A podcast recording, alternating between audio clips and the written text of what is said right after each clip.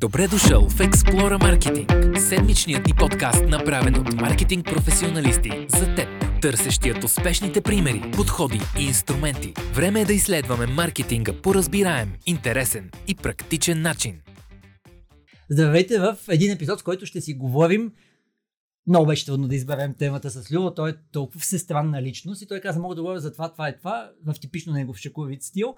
А, така че аз избрах темата да бъде за халюцинациите в а, маркетинга, в пиара и в AI. А, защото, готвейки този епизод с Любо, обсъдихме една халюцинация на AI, която е много смешна и само човек като Любо може да я хване.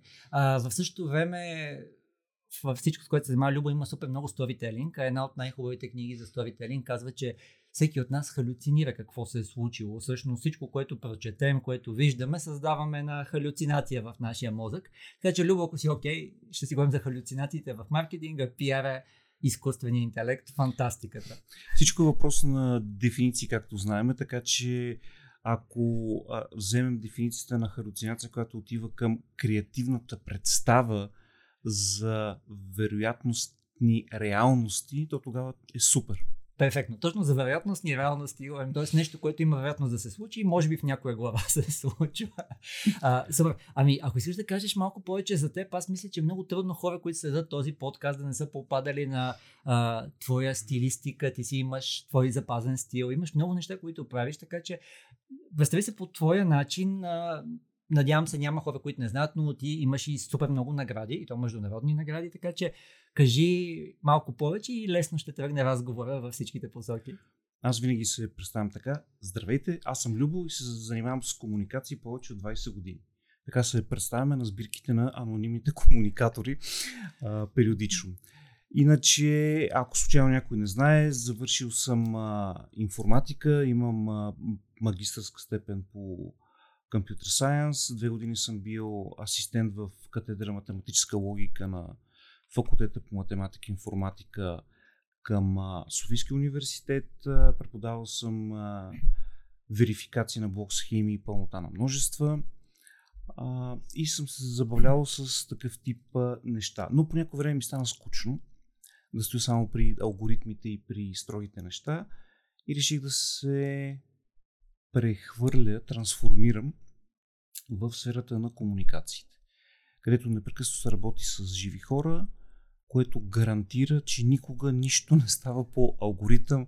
Всеки път е нещо различно, всеки път изкача нещо ново и интересът ми продължава и до сега. Много яко. А, ако ще кажеш и за твоята фирма, вие имате супер яки клиенти, правите супер яки неща. Аз бях на едно яко събитие във вашия супер як двор. А, с, с, с, с колежката Ружа Загорска а, поехме сайт медия преди 7 години вече стават и я направихме пиар агенция от малко по-нов тип, а, която се занимава и експериментира с малко по-различни, по-нови комуникационни услуги. Естествено, че предоставяме всичко от класиката, като се почне от а, а, връзки с медиите и да стигне до event management, crisis management и така нататък. Но ние започнахме да експериментираме с employer branding, с change management, започнахме да, експериментираме с работа срещу тролове и фалшиви новини. В момента даже сме на, на, на нова фаза, за която може би е добре да спомена, защото много хубаво се вписва в, в нашия разговор, а именно бъдещето на комуникациите и следващата услуга, която предлагаме, а, която сме кръстили Prospecting the Future, т.е. оформяне на бъдещето. Вече не само се опитваме да го предсказваме и да предупреждаваме клиентите и да ги насочваме към тенденциите, а наопаки, опитваме се да с нашите клиенти да оформяме това бъдеще. Това идва според нас напълно естествено, ако се проследи тази част на комуникацията, която тръгва с с corporate citizenship, минава в CSR, минава в ESG и компаниите вече го правят. Но когато леко променят фокуса и променят мисленето, т.е. го правят не само за това, което е сега и в близко бъдеще, но и наистина оформят бъдещето на нашия общ дом, който, в който живеем. И да се получават много интересни неща, погледнати от малко по-различен ъгъл. Много ми харесва. В един от по-ранните епизоди участва Деси Бушнякова. огромен фен на Burn Eyes. Предполагам, че и не се надявам всеки, който да жиден се занимава с пиар, знае кой е този човек. и там много говорихме, защото този човек, той това се е занимава всъщност с промяна на обществото, някои кампании, може би сега ни звучат странни или неприемливи, но има много, той наистина променил, успял е с правилния подход, с визията да промени цели общества и ако спомен даже и цялото общество на планетата. А, така че мисля, че сте на точното място и може би просто преформулирате каква е била основата на комуникациите, на връзките с обществеността в широкия смисъл. Да, ние просто а, решихме да не останем при стандартните неща.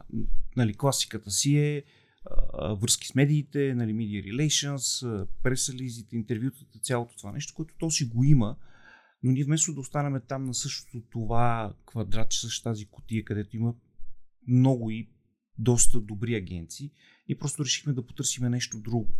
Нали, не само out of the box, но тотално тотално разширяване на полето на комуникация. Ние започнахме да говорим преди, може би, две години а, относно комуникационните заплахи, които идват следствие на фалшиви новини, на пропаганда и така нататък. И тази година вече а, част от Западна Европа, част от модерния свят започва много сериозно да говори по темата комуникационна сигурност. Тоест, напълно осъзната заплахата, която идва чрез тези, едно време ги а, а, наричах хибридни войни, но те си чисто комуникационни войни. Това е война за а, сърцето и за умовете на, на хората. И ако една такава война бъде спечелена, то последващите економически или даже физически войни, те много по-лесно биха могли да бъдат обърнати. Така че и тук комуникацията играе своята огромна и много важна роля и според мен това ще играе все повече и повече роля. Съгласен и много ми харесва, защото ти спомена преди това троловете. На троловете, освен да реагираш пост това, което се е случило, нали, много е трудно, ако нямаш тази визия, т.е. ако не осъзнаваш на къде върви обществото, ако не осъзнаваш как работят алгоритмите, нещо, което си поговорим малко, малко с теб, с това, че има хора, които много лесно могат да почнат да правят нещо. Аз имам един любим пример, за да. Той е много близък до това, което ти каза и за посоката, и за отговорността. Всички помним извергите от Идил, какво правиха. Те бяха продуцентска къща, нали? Тоест имаха главен герой, имаха продуценти, изгаряха някакви хора в клетки, но най-тъжното беше, че хората го гледаха. Най-тъжното беше, че по цял свят медиите казваха, има такова нещо, гледаха.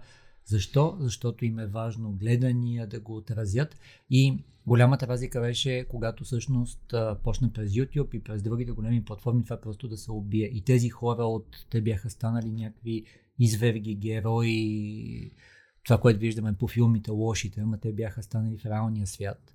И много бързо това нещо умря. Точно благодарение на този подход, за който ти каза. Осъзнаването на, на, на огромния разрушителен потенциал на такъв тип заплаха е критично важно. Виж какво се случи с COVID-пандемията и с лудостта на антиваксарите, които нали, всеки има право да, а, да избере дали, например, да си сложи вакцина или да не си сложи вакцина, но имаше една определена малка групичка хора, които целенасочено дезинформираха и лъжиха широки а, маси от а, населението относно а, вредите от а, вакцините, които нямаше такова нещо. Имаше по едно време сериозни постове, как а, август месец 2023 всички, които имат а, вакцина, ще умрат, защото тогава чипа mm. нещо ще гръмне. Нали? Ми, дойде август 2023, никой не умря. А, Аз само се смея, защото разбрах, може би 6 месеца след като тръгна, защо Бил Гейтс бил този, който ни чипират и може би също знаеш едно видео бяха направили, на което той не знам колко години назад на, на една лекция, мисля, че беше в Давос, представя една презентация за опасността от пандемия и слага картинката, която след това всички ние свикнахме, че е картинката за коронавирус. Защото изглежда по същия начин с тези рукцата. И оттам нататък, нали, благодарение на един филм, който беше направен в стил National Geographic много добре, аз чак на 6-я месец всъщност разбрах защо всички са решили, че е Бил Гейтс, нали? Защо не е Джеф Бесос или някой друг. Така че твой пример е много добър. Всъщност има хора, които много професионално се занимават с това. Не, не, има професионални измамници, които това нещо го правят абсолютно целенасочно.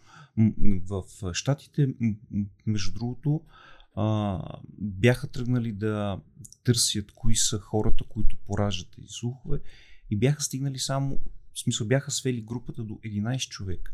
11 човека произвеждаха а, конспиративните теории и лъжливите материали, които водиха цяла Америка. 11 човека само. И те ги знаеха поименно а, и, и, и така, и, и се опитваха да, да, да противодействат на това нещо. Не случайно ролята на платформите да изчистят подобно съдържание, а, не случайно самата информационна кампания, що е то свобода на словото. Това е една много дълга тема, която за съжаление в България не я, не я проведахме. Дълга дискусия и дълъг разговор, що е то свобода на словото и право на мнение. Лъжата право на мнение ли? Измамата право на мнение ли? А, твър... голословното твърдение без никакво доказателство право на мнение ли? Аз бих добавил и споделяш пост, който след това хората ти пишат, това е глупост. Наскоро един наш колега, супер интелигентен, беше споделил за в Япония забранените микроволнови фурни, което е на руски блогър Базика. И, и отдолу му пишем всички хора и то е окей. А, така че, нали, от голямата лъжа и голямата заблуда до това, че просто ми сподели глупост, написаха ми, че е глупост и какво от това. Да, да. А, а, тук даже трябва да има може би възпитаване, това е много, много long range а, концепция, възпитаване на това чувство за лична отговорност. Както са ни възпитавали едно време да не лъжем и мнозина нали, успяват да запазят това а, възпитание, така може би трябва да има възпитание на тема не сподели лъжи, защото това лъже други хора. И както е видно, а, България беше начало на класациите по смъртност. И, да, вече има пряко доказателство, че лъжите убиват, което вече е проблем. Е много тъжно. Сега не знам в каква посока да тръгнем, за да не сме в тази посока. Тази мрачна посока. Да, а, ако искаш, а, може би логично да тръгнем в а, посока изкуствения интелект, защото изкуственият интелект седи в основата на засилването на всичките тези неща, т.е. ние повече или по-малко получаваме ние етикетчета като параметри и изпъме много от нещата, за които ти спомена, се случва точно с това. Дали това е човек, който би споделил такова нещо, дали това е човек, който ам, сигурно си чул, имаше един случай, в който на една жена вътре в Мета, тогава Фейсбук, бяха направили профил, бяха сложили, че жена, централни щати и така нататък. И за една седмица беше почнало да стига до съдържание на Кланон, което е, нали, пример едно към едно за това, което ти каза. Нали, някакви хора в някаква мрежа решават, че има някакъв човек, който снася е, най-великите неща. Просто е страшно. И това, което се беше случило, че за една седмица тя беше почнала вече да я, да я получава покани за такива групи, а, така че, които си поговорим малко за изкуствения интелект и а, етикетчетата, които ние получаваме. Ти за мен си пример на човек, който много добре обучил изкуствения интелект, а, в случая с мета, с твоята рубрика, в която видимо има хора, които знаят, че ти когато поснеш а, поредния материал, той ще бъде добре структуриран, той ще има стойност и те да, нали, ще може да има някаква интересна дискусия по темата. Ако искаш да кажеш ти как използваш алгоритмите по хубавия начин и след това, ако искаш да поговорим за посоката на изкуствения интелект. Това са две отделни, две отделни неща, само да кажа. Първо, има някаква такава известна ирония в цялата ситуация с изкуствен интелект, защото на времето, когато бях студент първи курс, темата за изкуствен интелект ми беше хиперинтересна, но от другата страна, от страна на, на програмистите, как се прави изкуствен интелект. Още а, в първи курс бях тръгнал да уча пролог. Това беше тогава езика за програмиране, на който концепцията беше да се тръгне да се създава а, самообучаващи се програми. Нали, то това е проблема при изкуствен интелект, че т.е. не проблема, а предизвикателството, че не можеш просто да напишеш една програма, която да прави нещо. Ти трябва да напишеш програма, която сама да се учи какво да прави по-нататък. И даже най-елементарното нещо тогава беше с някаква просто такава детска игра, да кажем морски шах да играе или нещо такова. Не е целта ти да го научиш как да играе морски шах, защото то това е елементарно има, има крайен брой ходове, така че много лесно може да се програмира. Въпросът беше без да му кажеш кои са верните ходове, само като го оставиш mm-hmm. Той да играе, той сам да се научи. И това беше тогава много силното предизвикателство, но тогава а, много беше слаба изчислителната мощ и това остана само в сферата на м- такова академично забавление или експерименти как да се случи.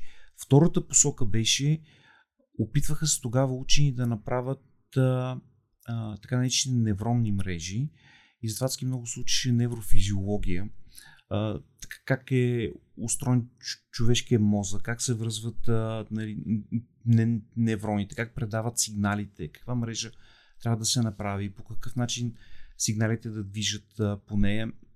Това също беше много, а, а, много тък, нашумяло, но отново а, не успя да постигне някакъв успех и доста бързо затихна като тенденции.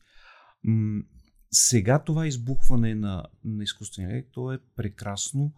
А, първо, изчислителната мощ вече е нараснала неимоверно. А, вече имаме даже квантови компютри, а, има езици на, за, за програмиране на квантови компютри, които правят чудеса. А, самите социални мрежи, не знам дали хората го осъзнават, но самите социални мрежи представляват страхотен пример за невронна мрежа. Всяко звено си има все едно свой проблясък, звената са свързани, разменят някаква информация и това, ако се направи добра обвивка от а, някаква система, която да изследва даже само това как се движи като информация, а, би могло да се получат някакви страховити неща. М- няма как да не спомена а, института, в който се направи в България инсайт за изкуствен интелект, който е а, огромно постижение. Идват тук да преподават и да учат а, топ мозъци от цял свят. И това наистина това ще бъде едно от а, прекрасните инструменти за бъдеще. Скоро четах а, мечтата на Иван Мъск най-накрая да направи роботизирано такси, нали, което да няма нужда от шофьор и само с изкуствен интелект да се обучава как да кара и да движи, ще видим какво ще постигне този човек. Но, и тук вече стигам до ното. Ното е, че това е само инструмент. Хората малко, четейки само научна фантастика и гледайки само Терминатор 2, нали, където изкуствен интелект поводява и избива а, човечеството, малко имат превратна представа, що е то на практика изкуствен интелект и в какво се състои. И... Мисля, че нашите мозъци са наставени да търсят опасността. Или по-скоро са подведени да търсят опасността, защото като, като гледаш само филми, където изкуствен интелект избива хората, нали, аз не спомням нито един филм, и даже филма на, на Спилбърг и там имаше голям проблем с, с роботите и с изкуствен интелект. Не мога да се сета някой такъв нашумял филм, където изкуствен интелект да е наш приятел и заедно гушнати робота и човека отива към... А, имаше и много хубав филм 200 годишният човек по а, новела на Езака Зимов с а, Робин а, Уилямс. Не знам колко хора са го гледали, колко хора си го спомнят. Много тъжен филм. А, но там пък през цялото време изкуственият интелект под формата на робот, той пък искаше да се хуманизира, т.е. да стане човек. А, и така, тъ, тъ, това е само инструмент. И за това а, изкуствен интелект няма нито да ни нападне в момента, нито няма да ни направи а, от една вечер безполезни, нито пък ще ни направи а, той ще реши всички проблеми. Аз първо преди 10 години за Фейсбук така се говореше, що имаме дигитален маркетинг, всичко друго трябва да се а, забрави. Ние предпазиво казахме, че не е точно така и че това е само една част от инструментариума. А, нали, постепенно с годините как всичко се понамести. Между другото, също се е говорил при откриването на радиото, също се е говорил при откриването на телевизията. По същия начин, като, като започнаха сайтовете интернет медии и така нататък. А само тук да допълня, а, има GPT означава и нещо друго. Мисля, че съкръщението беше General Productivity Technology, ако не се лъжа. Като това са от тези неща, които променят хода на човечеството, защото са колосален скок. Нали? Парната машина е такова нещо, електричеството, интернет. А, така че аз също мисля, че нали, просто стартира нова ера. Абсолютно, абсолютно. Това е без всяко съмнение. Точно както а, компютрите не ни направиха нас хората а, безмислени, а напротив увеличиха нашата продуктивност, а, така и изкуствен интелект, даже и под формата на такива генеративни програми, също няма да ни направят а, а, безмислени, а напротив, те ще помогнат на мислещите хора да станат още по-продуктивни. Защо да мислиш и същи писма, които трябва да пишеш на стоп, а просто не ги изгенерираш Съгласен или... през изкуствен интелект. Представи си какъв риск поемаш ти създаваш система за обучение и казваш, най-добрата система работи, когато децата се оценяват от двойки до шестици, когато учат 12 години, когато учителя чете по учебник еди кой си. Да, не работи така научаването, нали? Всъщност много по-добре да имаш този изкуствен интелект, който ти позволява всъщност да много бързо, нали, както работят алгоритмите на база на определени параметри, да влезеш в клъстър, нали, големите масиви данни точно така работят. А това е дете, което е в клъстър еди кой си. То учи най-добре, когато изживее нещата или когато види как работи това нещо. И тогава всъщност риска дали учителя е мотивиран, заинтересован, на каква възраст е, започва да намалява и всъщност, както ти каза, учителя може да прави тези неща, които само той може, защото е в интеракцията и тук е, тук е същото. Мога ли да реферим към... С тебе си писахме за един впечатляващ разход, разказ и там имаше халюцинация на чат GPT-4, а, но забавното е, че там всъщност, защо реферираме, защото там човече, а, там една раса, хуманоиди бяха деградирали, точно заради прекалено добрите технологии. Искаш ли ти да разкажеш и дали ни чака такова Ами, това е едно... Значи, аз много обичам научна фантастика, за който това беше една от опциите, това да бъде темата на подкаст. а, защото научната фантастика предлага не само свобода, но и предлага, а, отваря прозорци и врати към тотално нови вселени, към нови реалности, където ти можеш да си представяш, въобразяваш по твоята дефиниция, халюцинираш всякакви варианти, всякакви а, неща, но така можеш да изследваш какво би било едно възможно бъдеще. А, нали, в, в този разказ, тъй като всичко беше толкова уредено, има толкова много храна, с, климата е под контрол, всичко е толкова хубаво, че хората не им се налага да правят абсолютно нищо. Те бяха деградирали до безмозъчни индивиди. Между другото, това е една от тенденциите в, в фантастиката на 50-те, началото на 60-те години, когато писателите са още такива експлорваха различните варианти. Подобно нещо го има в творчеството на Зимов, а, където той, той го даваше с един друг пример, как ако човек живее много дълго, почти е безсмъртен, т.е. технологиите премахват болести, премахват старението на клетките, премахват всичко това, а, нали, някой ще каже, това е супер. Да, да, по неговото изследване, и защо така човечеството започва постепенно, всеки се страхува, че ако излезе, може да умре от травма. Е, ако стане нещо чрез необикновено, нали, не може да бъде спасен. А, и така хората постепенно се оттеглят, не се срещат с други хора, за да не те убият. И постепенно човечеството деградира до състояние на самотници, вечно живеещи самотници, които живеят в отделни имения, охранявани от роботи. Нали? Това също е едно такова възможно бъдеще. И защото фантастиката ни позволява ние да изследваме такива варианти или ако не точно да ги изследваме, поне да си ги представим, за да видим какво би се получило в, в този вариант. За, за, за мен това са малко крайности, според мен няма така да се развие, поради някои естествени чисто психологически характеристики на нашия вид. Например, а, алчност, защото човечеството колкото и много да има, се ще се намери един, който иска да заграби всичко само за себе си. Нали? Егоизмът е така дълбоко а, вкоренен. Ти каза егоизъм, аз бих казал и его, нали? Даже и самата тази част на, на егото. Аз пък а, и на човечността, аз бих казал в тази част, аз пък Хаймайн много харесвам. И те неговите всички пък са а, какво те прави човек, какво прави човешката раса, а, ако всъщност станеш инхенст човек, нали? Мисля, че небесните господари всъщност какво ще изгубиш, нали? Ще изгубиш както ти каза, емоции ли ще изгубиш, а, а, социални mm-hmm. интеракции ли ще Ето, изгубиш. И той, и той разглежда в, варианта с тези свръхчовеци, които могат да живеят по-дълго, така наречения метосаленски комплекс, нали, които живеят по 150, по 200, по 250 години и така нататък.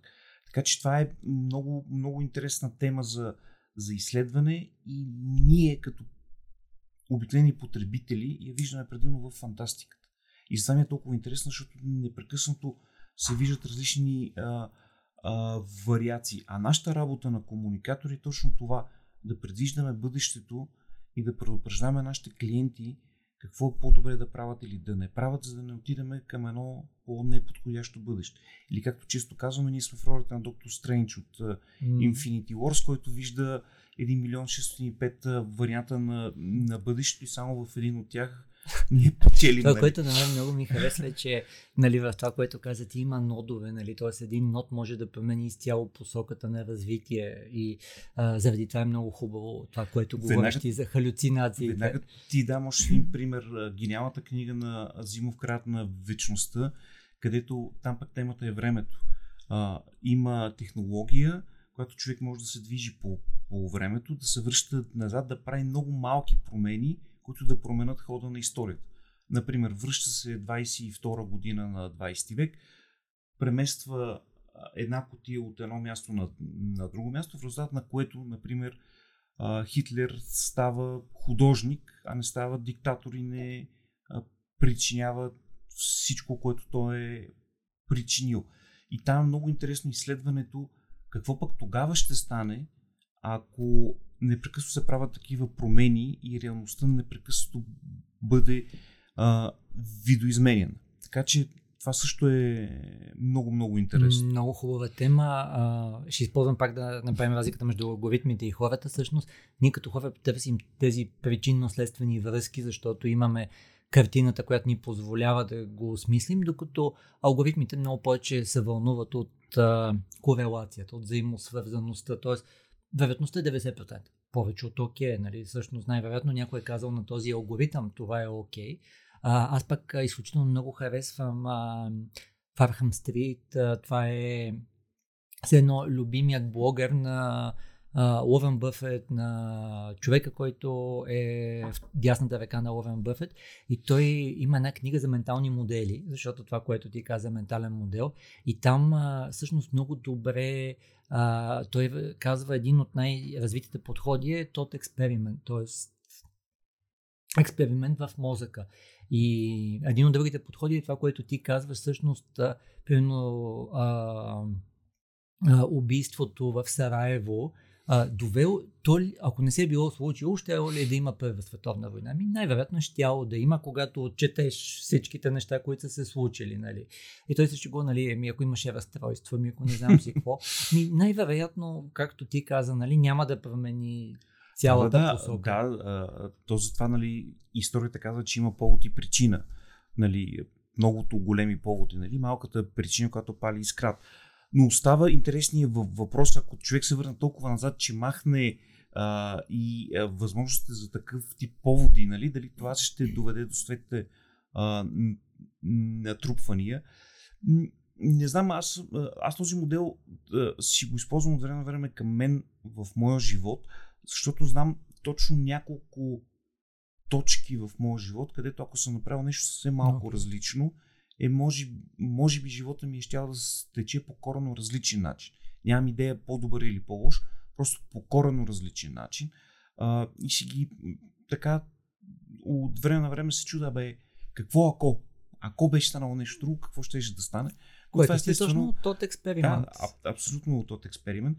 Но, но тук стигаме, за да се върнем на темата за изкуствения интелект, стигаме до следната много важна разлика а, и защо изкуственият интелект все още не може да ни замести.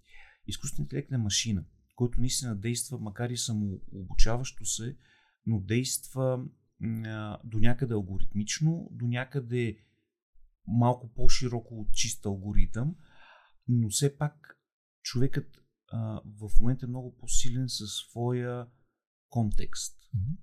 Тоест, всяка една фраза, всяко едно запитване, всяка една мисъл, тя е в контекста на целия наш опит. Живот, всичко, което сме видяли, прочели, чули, знаеме, не знаеме, забравили, помним и така нататък. Всяко нещо е в този контекст. А, и за това много по-добре все още, според мен и почти винаги ще се справим с огромна част от такъв тип задачи, просто защото знаеме контекста, а машината не знае контекста и не може да направи тази преценка, кое е по-важно. Той затова това отдавна е, го има в програмирането. Жалко, че комуникаторите научат програмиране, но това е една друга дълга и тъжна тема. А, контекстно зависимите езици. А, колкото е по-алгоритмичен един език, той е толкова повече контекстно независим. Нали, програмиране на C++, на асемблер и така нататък, то е абсолютно еднозначно. Но колкото по-сложен искаме да бъде резултата, толкова езикът става много по-контекстно зависим. Ние самите не осъзнаваме колко а, това ни е важно в нашия ежедневен живот. А, най-малкият пример, нали, като кажа тук има маса, нали, никой няма да си помисли, че думата маса е в физическия смисъл mm. на а, характеристика на, на телата, просто ще кажеш да има маса, на, на която има чаша. Нали, но това е използване на контекста абсолютно несъзнателно. Нашите мозъци са удивителни, работят по много, много а, добър, добър начин, без самите да го осъзнаваме. И това. И аз тук само да допълна, всъщност алгоритмите, те де-факто нямат казус с това. Тоест, а, нали, ако му кажеш избери едно нещо, то ще избере маса, което намери. Абсолютно. А, едно от нещата, което поне а, мен много ме впечатли, когато говорихме с тебе за този разказ, който всъщност а, има един човек, който, един от тези деградирали субекти, който има малко по-голям потенциал и им помага да намерят къде е командната зала на компютрите и те решават да объркат компютъра, нали, защото е единствения начин по който могат да го управляват. Но нали, това, което там а, а, нали, примерно е а, супер а, нали, интересно е, аз чат GPT, защото си спомнях разказа, помних, че някакви руски автори и, и го питах. И то с, с пълна увереност ми каза, ама тотално грешно нещо. И тогава наистина ти трябва някой, който има целият контекст. А, както ти каза, който не лъжи, нали, който не, няма, кажи каква вероятност ти трябва, 97%, окей, кажи това нещо. Аз доколкото знам, в чат GPT, когато си правиш свой а, а, своя версия, също можеш да кажеш а, така наречения temperature, т.е. колко да си колко всеки път да ти вади различен резултат и другото е нуклеас, по мой спомен, което е колко да е далече от центъра на основните резултати.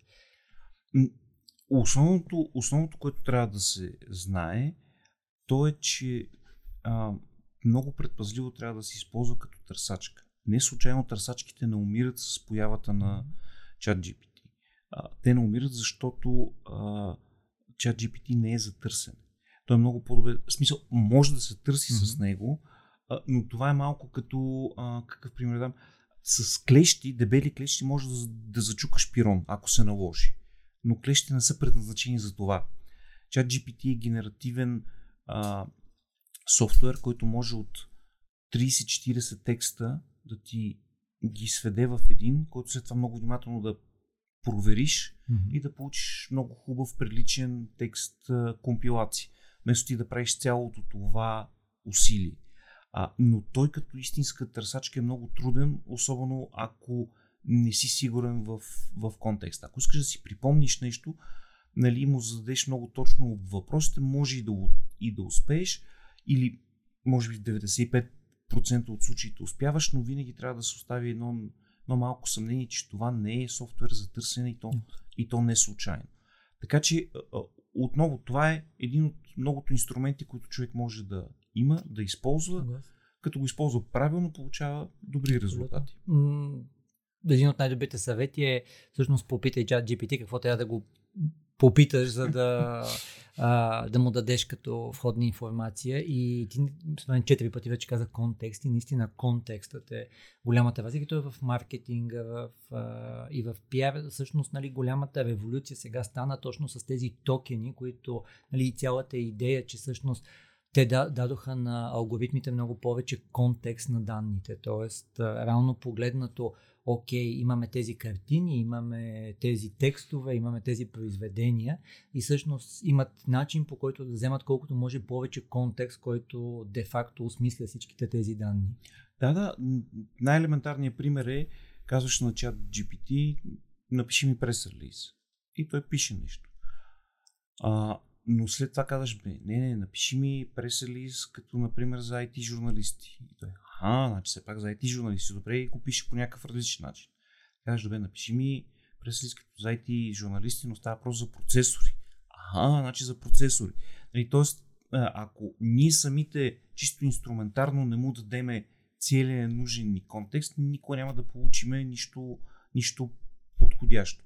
А, затова и ние го използваме така от време на време, просто за някакво сглобяване, за някакви неща, но винаги под много, строга, много строго наблюдаване на, от човешко око и човешки мозък, защото иначе си измисля.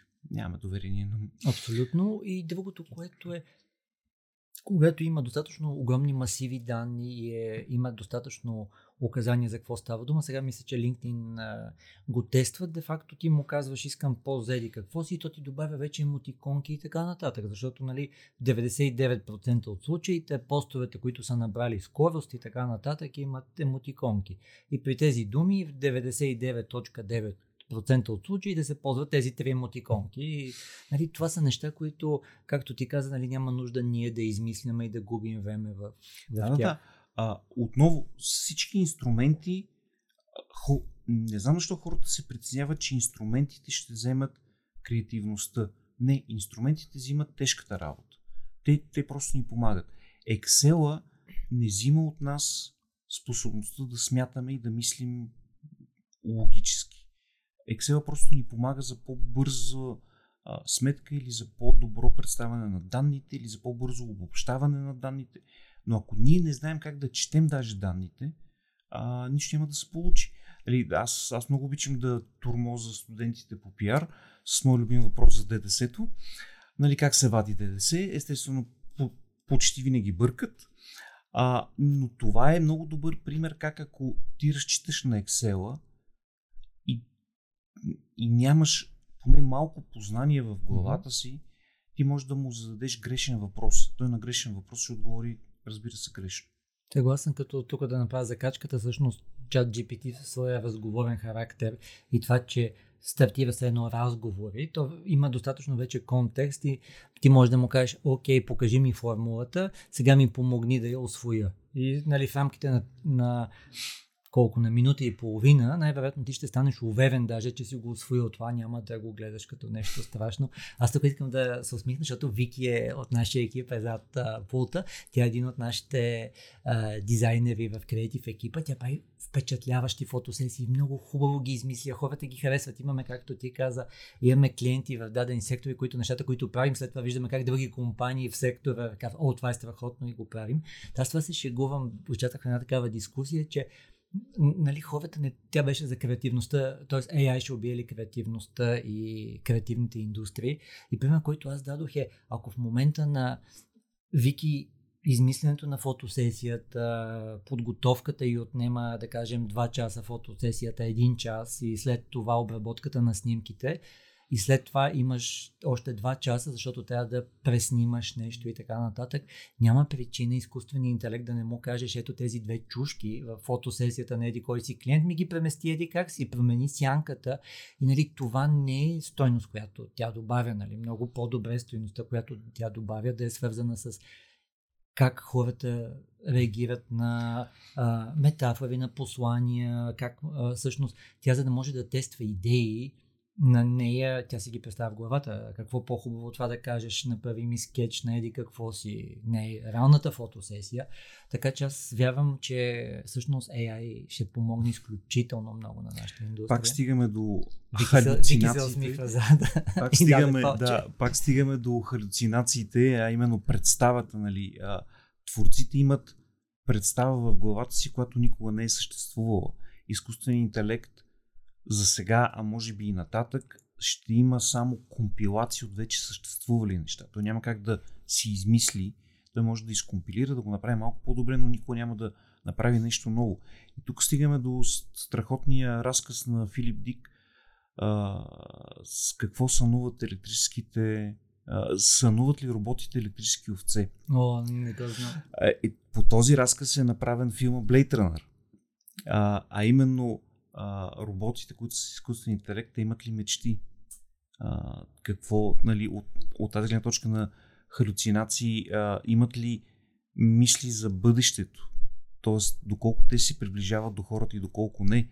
И, а, и Blade Runner, стария класиката от 80 и коя година беше, както и сега нали, новия филм, който направиха преди 2-3 години, а, е много, много интересно от тази гледна точка.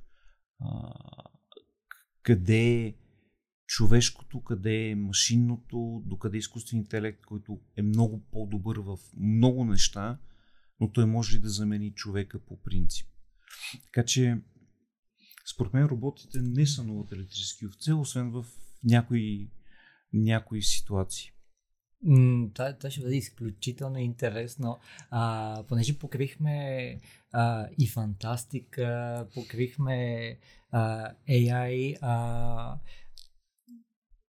аз бях предвидил да поговорим малко и за комуникации. Ти загадна визията за развитието на комуникациите. Искаш ли да споделиш и твой опит за успешните комуникации? Тоест, а, вие сте минали през изключително много кампании, клиенти, а, да дадеш а, тези неща, които виждаш, че работят или тези неща, които вече не работят. А, а, аз много обичам да давам за пример на хората, да, технологиите ни позволяват да стигаме до джоба на човека, до, до него, обаче правя експеримент с мои студенти или на обучения корпоративни. Окей, кой от вас е бил на 30 минути на социалните мрежи?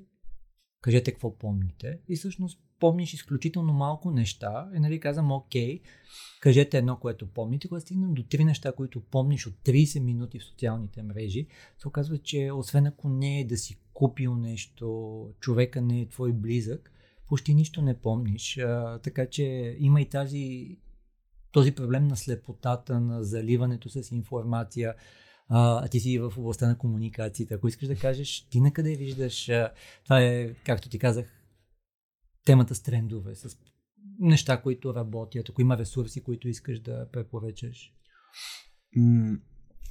Развитието на комуникацията последните десетина години, може би, беше толкова бурно, че хвана почти всички нас, да го кажем леко неподготвени или по-скоро да имаме нужда от много бърза адаптация. само до преди 10-15 години или, или малко по-рано, основният фокус беше самия продукт, самата компания. След това постепенно, защото заговорихме за, а, за CSR, постепенно компаниите започнаха да, да разбират, че те живеят в този свят и те не могат да го унищожават този свят. И започна развитието на CSR комуникациите, които постепенно преминаха в sustainability комуникациите или както аз го казвам, просто не можеш да засадиш едно да, дръвче и да го оставиш там. Нали? Хубаво е да минаш и да го поливаш от време на време. Нали? Което е а, sustainable или а, устойчиво. И след това вече започна да идва разбирането за бъдещето, т.е. ресурсите. И така стигаме и до ESG а, и до целият този фокус, как трябва да опазваме ресурсите, защото на този общ свят, общ дом, на който а, живеем, ресурсите не са а, безкрайно количество. И тук вече се появи втората, м- втората вълна, най-ценният ресурс, това са хората. И от тук вече се изведаха всичките неща с employer брандинга, всичките неща с community билдинга, а, и това, което ти казваш си за социалните мрежи, но там не е само място за писане публикуване, там е място за слушане, там е място за обучение и там много неща могат да се, а, да, да се развият. И вече малко по-глобално започваме да говорим за промените, т.е. change management и вече не само промените, а т.е. не само да реагираме на промените, като ние се променяме. Това беше изключително важно м- с пандемията, където всички трябваше да се научиме на нов начин на работа, дистанционен. А, преди пандемията, като кажехме на клиентите, ние сме на изнесен офис, ще се чуем само по а, а, някакъв кол ще си направим. Те бяха, не, не, ужас, трябва да се видим. И знаеш, пандемията показа, че може и така да се оправиме. Не всички са много щастливи, но това също друга една тема, но все пак много се промени възприятие. Mm-hmm. А, така че това е едно от малкото позитивни неща, които се случиха тези години. И постепенно стигаме до това, че не само да реагираме на промените, а ние сами да предизвикваме някакво бъдеще. Тоест ние да оформим една добра представа за бъдещето и да помогнем тази добра представа да се случи. Най-простият пример имаме добра представа за зелена София. Нали? Защо да не работиме в тази посока, ще тя да се случи. Добра представа за чиста държава. Защо да не помогнем нали, да се изчистят бокуците, да се утилизират, да се предадат някъде. Нали, от този сорт. И тогава вече а, погледнато през този ъгъл, концепцията да събираш отпадъци не е просто ми дай да събираме отпадъци. Не, това е твоята отговорност, това е едно от възпитанието на твоите деца. Ти строиш едно бъдеще за всички нас, най-вече за следващите поколения. Това е една отговорност. Съгласен и става, както казахме, нотче по нотче. Тоест една малка стъпка, Абсолютно. втора. Става малко по малко и всички ние сме в този процес. Ти няколко пъти казваш за, за награди, които сме взимали, какво сме направили. Наградите не са толкова важни, защото м- ние сами по себе си не можем да вземем много награди, ако целият пазар не е на много високо mm. ниво. Защото ако сме някакви хиперкреативни, но никой не го разбира това нещо, а, нали, то няма да се реализира. А, добрите идеи се реализират на плодородна почва. В смисъл трябва целият пазар да е на много високо ниво. Нещо като дадеш някаква идея, тя да, а, да избухне и да се развие адски много. Така че по-скоро ние наградите ги разглеждаме като, като отговорност към нас самите да продължим да мислим и да развиваме mm-hmm. и да предлагаме нови и нови неща. Тук те дават и видимост на какви са тенденциите. Да, да, сверяване на часовника. Вече а, аз си спомням, аз бях председател на, на БАПРА, на Българската на асоциация на пиар агенциите 2005 година, когато кандидатствахме в ICO. Това е най-голямата а, и най-престижната организация на асоциации на пиари по цял свят. Всичките а, от всички държави асоциациите членуват в тази а, голяма шапка. И тогава, 2005 година, а, като гледахме опита на, на хората от, от цял свят и ние бяхме и такива, нали, вау, вижте ти хора какво правят, как го правят. Първите софтуери за пиар, първите неща, някакви автоматизирани, някакви работи. Ние бяхме и така. Днес, 18 години по-късно, спокойно може да кажа, че в България комуникационният сектор вече дава тенденции. Не само ние следваме и случиме, напротив, ние вече даваме тенденции. А, войната в Украина много ясно го показа това. Ние бяхме ни от първите, които знаехме какво може да направи пропагандата, какво може да направят фалшивите новини, а, колко огромна е тази комуникационна заплаха може би месеци по-късно започнаха на Запад да разбират за какво става въпрос.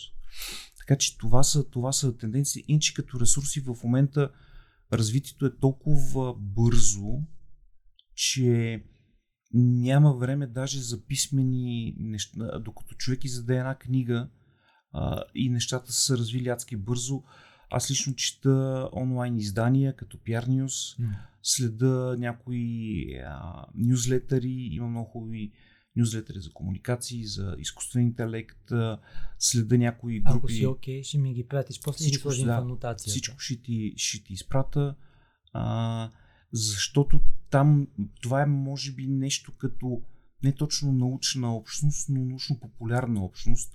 Тоест там с, максимално бързо се разпространяват идеите. Виж, пробвай това ново приложение, виж, пробвай този нов софтуер, виж тази нова идея. Хайде от тук да опитаме, хайде от там mm-hmm. да опитаме. А, и ние сме в момента в много интересно време, нали, знаеш, древно китайското проклятие да не живееш в интересни времена. Ние сме в това интересно време, когато а, м- сме без много ясна картина пред нас, но пък ние оформяме картината. Ние може да дадем посок mm-hmm. и на пазара, и на индустрията, и на услугите, на къде да отидат и как те да помагат наистина много. Самите компании хвърлят все повече и повече ресурс в комуникационните си отдели. Самите отдели разбират колко е важно да работят с добри агенции. Аз първо преди 20 години, ако една компания си вземеше две агенции, то беше ужас. Що и тази агенция, тук нали, някаква в момента има толкова много работа. Всяка една компания е зарината с толкова много задачи, mm. че се радваме, че работиме 2-3-4 агенции, за да може да се свърши всичко. Така че а, бъдещето е блестящо пред комуникациите. И аз така смятам и заради това бих казал, че ни трябва и тези General Productivity технологии, които са, които улесняват да правиш сложната част, която може само един човек да направи, да хванеш контекста, да измислиш стратегията, посоките, понеже не говорихме много в посока стратегии, по-скоро нали, посоките. А, искаш ли да кажеш някакви неща, които в момента вие залагате в стратегии или такива, които много би искал да се появят в комуникационни стратегии? стратегиите винаги идват след целта всеки път това казваме на нашите клиенти, хора, важно е каква цел имат. Стратегията ще дойде след това. Тя се оформи спрямо тази цел, която имат. Ако вие нямате много ясна цел, какво искате да постигнете, както се казваше, нали, винаги ще стигнете някъде другаде, нали, не там, където, където искате. А, и за това м- стратегията даже на моменти отстъпва пред това много ясно да служи целта ние се опитваме да изразходваме много повече време да седнем с клиента и много ясно да определиме каква е целта. Много често се получава, че след дълги продължителни разговори, дискусии, на моменти караници, се оказва, че клиентът има различна цел от това, което първоначално той е мислил. Нали, при което изведнъж се оказва, че ако ние бяхме тръгнали с една стратегия, тези цели никога нямаше да бъдат постигнати. А, затова а, така нареченото стратегическо планиране, то горе-долу е ясно. И като имаш много ясна цел, ти гледаш целевите групи, гледаш тактиките, гледаш инструментите, гледаш а, а, конкретните детайли, то там вече става малко по-ясно. Mm-hmm. И да се оказва, че а, нали, има една такава дума, която на, на български не ми звучи много добре, но целеполагането, т.е. много ясно да можеш като корпорация да си поставиш някакви цели, а, е изключително важно. Супер съгласен съм в тази част.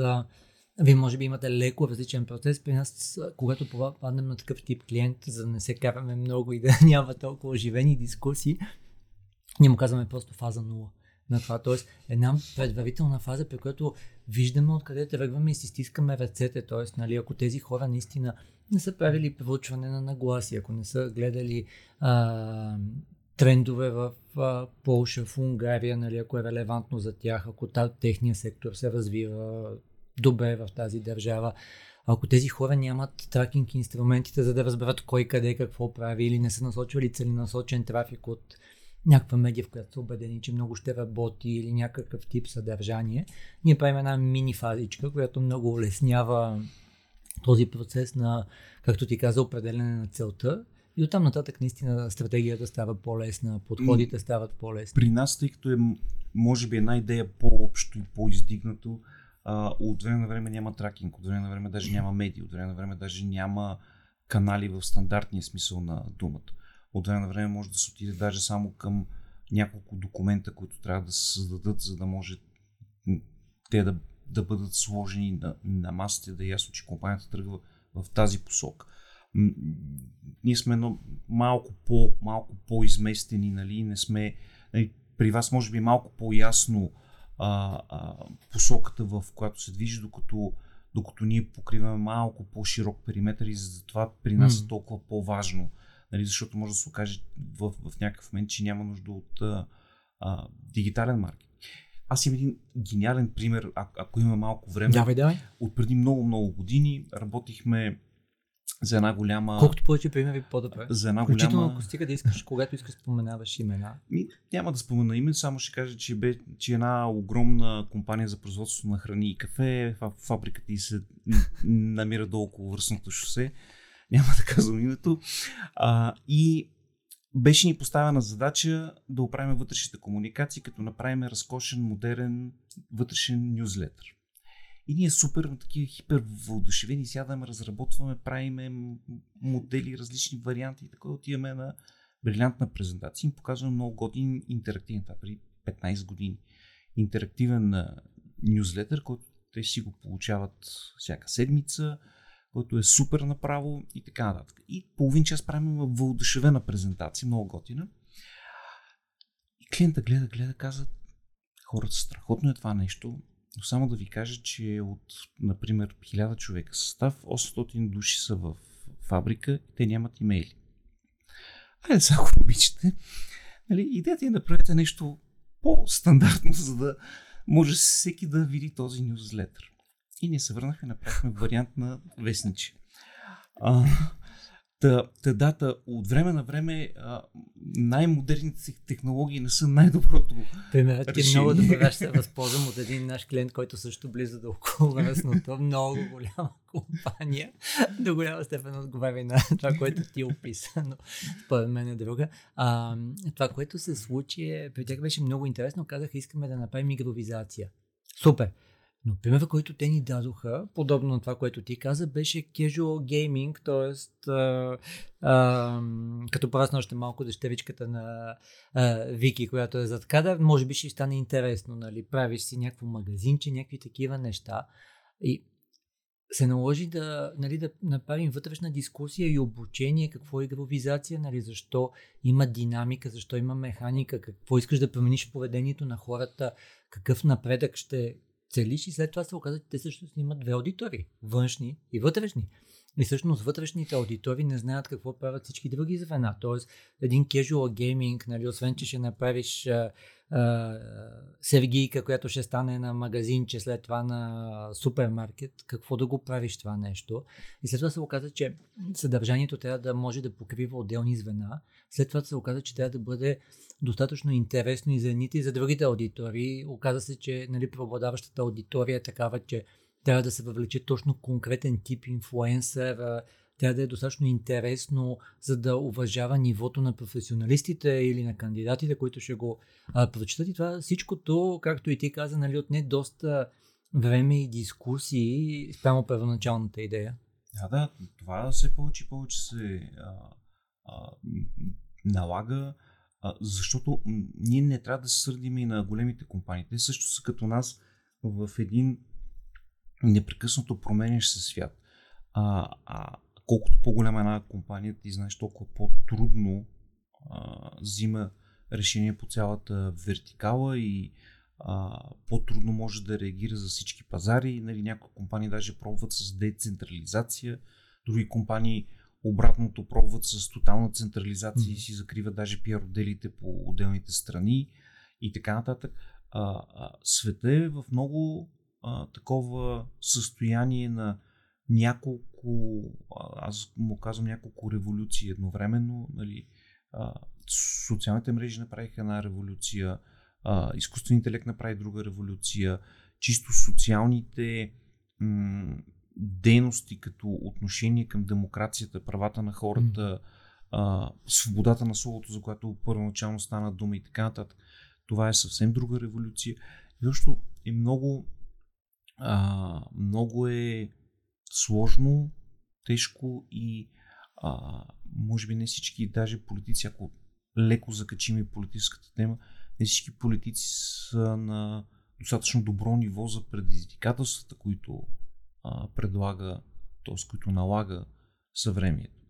Много съгласен аз, защото съм участвал в някакви дискусии, най-вероятно и ти в някои от тези, но беше много интересно, когато спряха профила на Тръмп в първа мрежа, втора мрежа. Има хора, които абсолютизират свободата на словото, например. И нали, те го пречупиха през край. Това е края на света, нали, какво ни чака. И тогава обърнах внимание на хората, че Тръмп е човек, който каза на хората пийте белина. И имаше десетки хора, които получиха натравения този човек не се извини. Нали, не говорим за сбърках или оставка или такова. Този човек не се извини, че натрови десетки хора. А, и беше много интересна реакцията на тези хора. Тоест, а, много е лесно за нас а, да абсолютизираме нашите ценности или някакви други ценности. Бях наскоро на един а, отличен форум на Big Global списанието. Мисля, че и ти наскоро беше участвал. А, и темата, един от лекторите, един отличен български писател каза рекино-салатни революционери. нали, много е лесно да си такъв, а, пишейки в Фейсбук или а, вкъщи на ракия и на салата, но, както ти каза, предизвикателствата са много по-сериозни и най-вероятно просто политиците са на същото ниво, на което и повечето хора не осъзнават това да, да, за съжаление, за съжаление и, и тук, колкото и да е добър модела на западната демокрация, част от а, политиците на Запад също се оказаха неподготвени. Нали? Само да видим какво се случи в Англия и с тамошната кампания и всичко, което се случи в момента. Англичаните са в тотален а, потрес от а, това как им се развива държавата и колко силно изостава. Спрямо многото обещания. Да, не, то спрямо обещанията, то нищо не се случва, нали, но даже спрямо средностатистическата европейска държава. А, така че а, стигаме отново до темата ми от последните една-две години. Комуникационната заплаха вече става много сериозна. Преди една или две години с колегите Христоф и Киряков от Центъра за анализи и кризисни комуникации а, лансирахме една леко скандална идея на пръв поглед, че трябва да има а, нещо като вице-премьер по комуникациите. Което тогава беше прията много зле. Може би ние самите не успяхме да я обясниме достатъчно добре. Това не е човек, който да се занимава с пропаганда на самото правителство.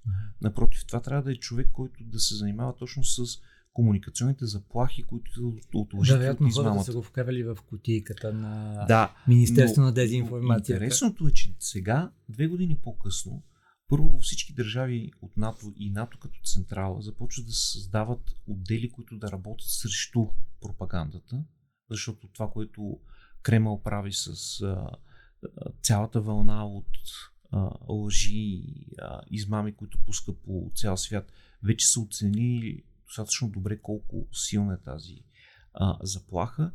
На второ място, факта, че вече се приема достатъчно нормално, че има Министерство по а, електронно управление. Само преди 20 години на IT хората, нали, на, на тях се гледаше като на човека, който връзва с кабел принтера с а, компютъра. Нали? Горе-долу от време на време рестартира рутера, защото не знаем кое копче да, да натиснем. Но, но тази цялата сфера стана толкова сложна, че заплахите за разрушаването й вече са критични. По същия начин ние стигаме до, до точката, в която комуникациите са толкова силни, толкова важни, ще наистина предизвикат смърт. И когато това а, а, може да промени бъдещето на държавата, т.е. първи места по смъртност по време на пандемия или откъсване на една държава като Англия от нейния цивилизационен избор да е част от Европа. Аз искам да използвам и темата, която е сега за наказанията, за а, свързани с нарушения с автомобили, пътища, алкохол. Нали, това е защото е създадена толерантност, защото не е имало вълни на комуникация. В момента всички носим колани, поне на предните седалки, защото е имало първа вълна, втора вълна, връщайки се на, това, да, на всичките тези а, нодове, всичките тези стъпки и вероятности. Нали? Някой управлява вероятностите, така че в момента почти да няма хора, които не са с колани на предните седалки. Аз си спомням, аз спомням момента, в който се прие това да бъде задължително, каква вълна се дигна, М. как те ще ми ограничават на мен и ще ми казват как да карам. Кое точно? Аз казвам, аз казвам че аз си карам добре, карам си спокойно, защото трябва да се връзвам с колан.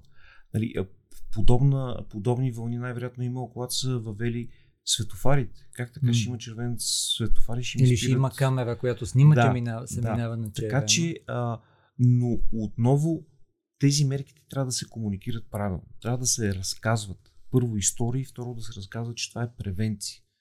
А, и трето да се оборват слуховете и измамите, защото без това хората не си остават с впечатление, че се върши нещо нередно, а то не е така.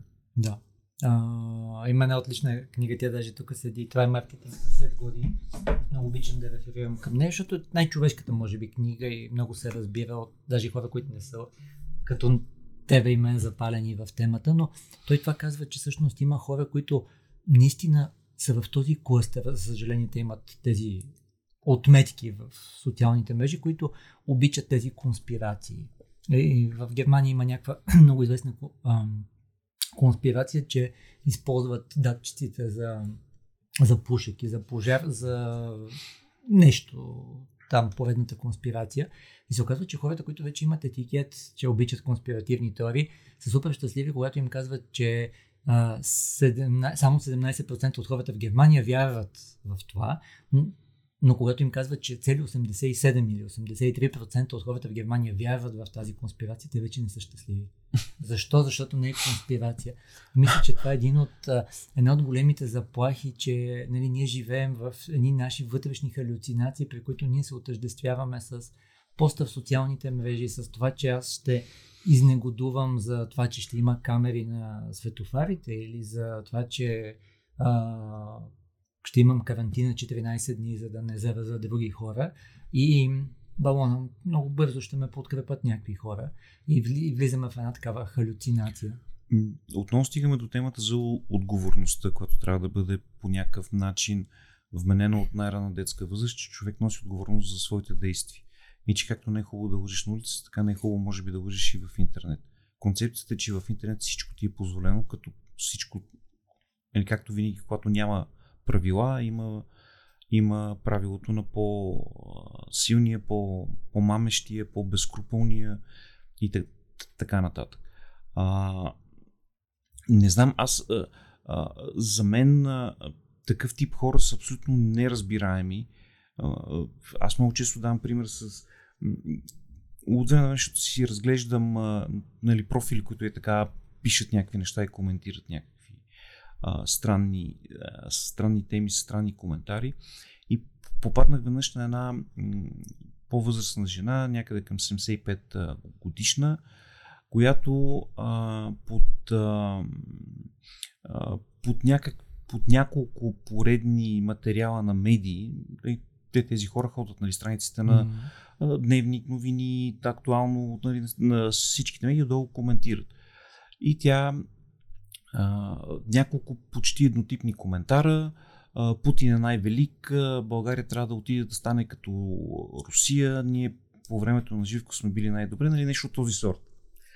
Няма да видя тази жена каква е. И влизам на профила, те милата жена самотна, нейните, не, тя първо е овдовяла, което е ужасно, второто нейните деца и внуците са в Испания.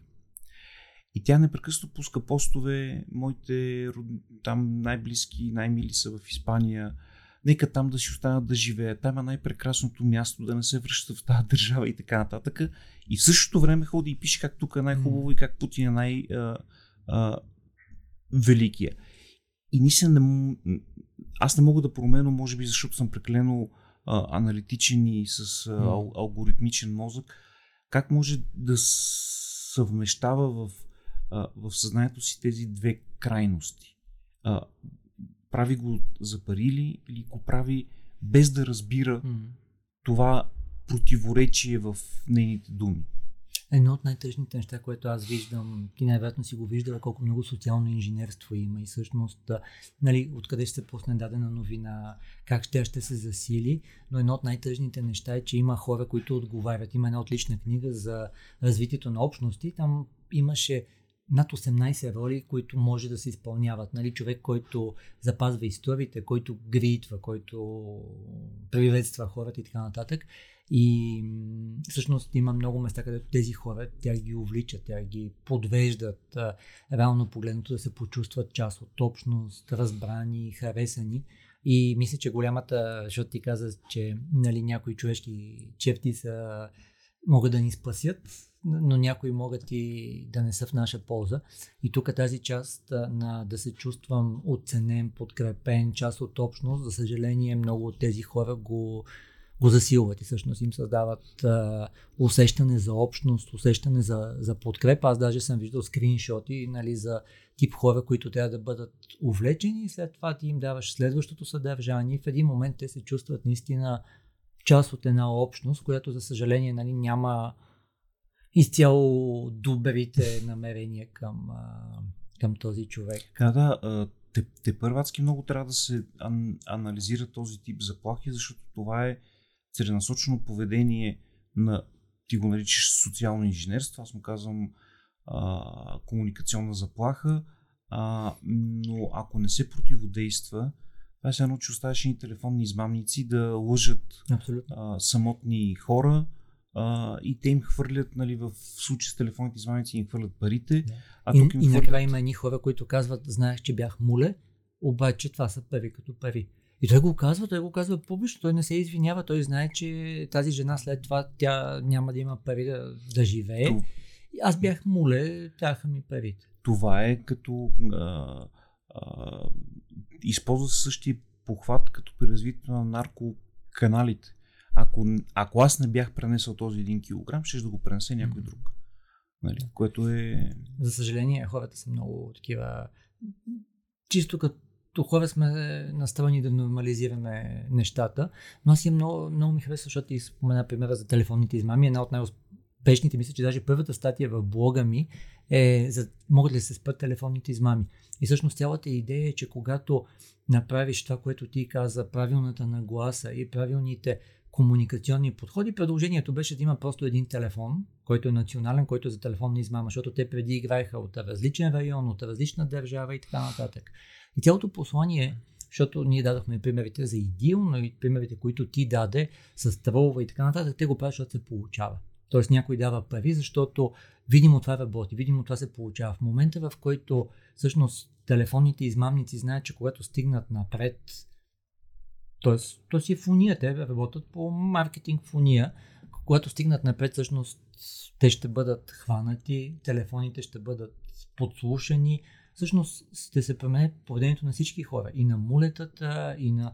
За мен, кое ще бъде по-лесно? Да кажа на майка ми, обади се на 999 и кажи, че някой ти е звъннал, седи какво си.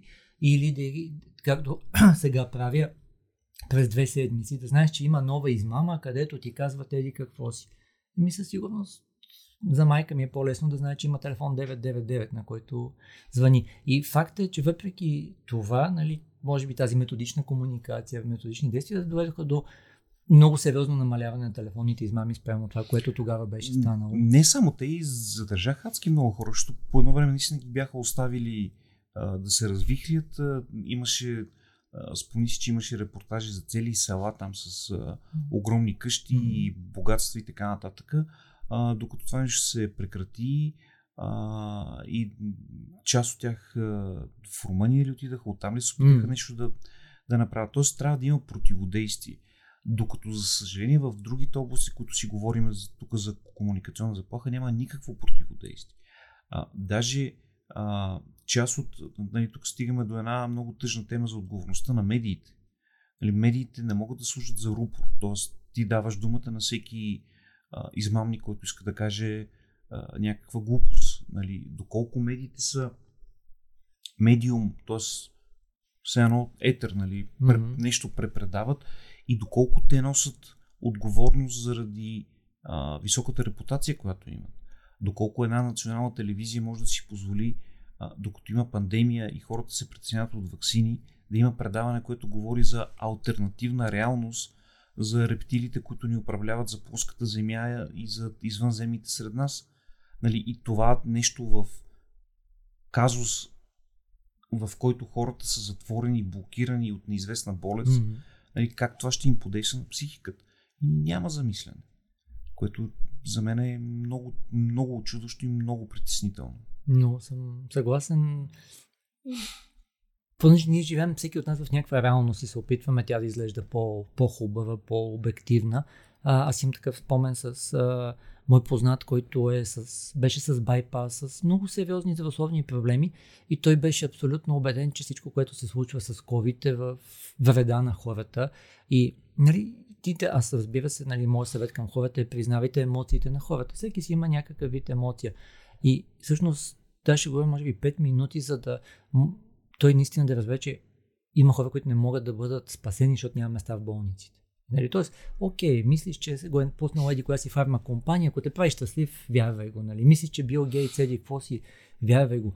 Но когато, както ти каза, става дума за човешки животи, нали? заради това според мен е толкова важно. Нали? Примерите и с а, всичко, което ти каза, наистина трябва да знаем къде е тази граница на свободата и че хубаво е да живеем в някакви халюцинации, щастливи сме, но носим и отговорност. Тук ще ти дам един много, много тъжен пример, пример с домашното насилие. А, и странната за мен е реакция, аз се нареках синдром на щастливото семейство, където много хора ми казаха и ми пишеха, Ами аз нямам проблеми в семейството, моя мъж, жена съответно не ме тормози, защо тогава да има нужда от специални закони? А, и, и аз първоначално даже не можех да промея този егоизъм. Нали, ти в момента нямаш нужда от това нещо и тотално отричаш mm-hmm. и малката вероятност извън теб някой да има нужда от това нещо. И моят отговор беше, ама ти също така не убиваш, но убийства стават. Следователно трябва да има наказателен кодекс, нали, който да преследва убийците. Не, не, а, тези хора явно не полагат усилия да имат щастливи семейства, значи те са виновни и нямаме нужда от закони. И това за мен е тотално отново а, слизане.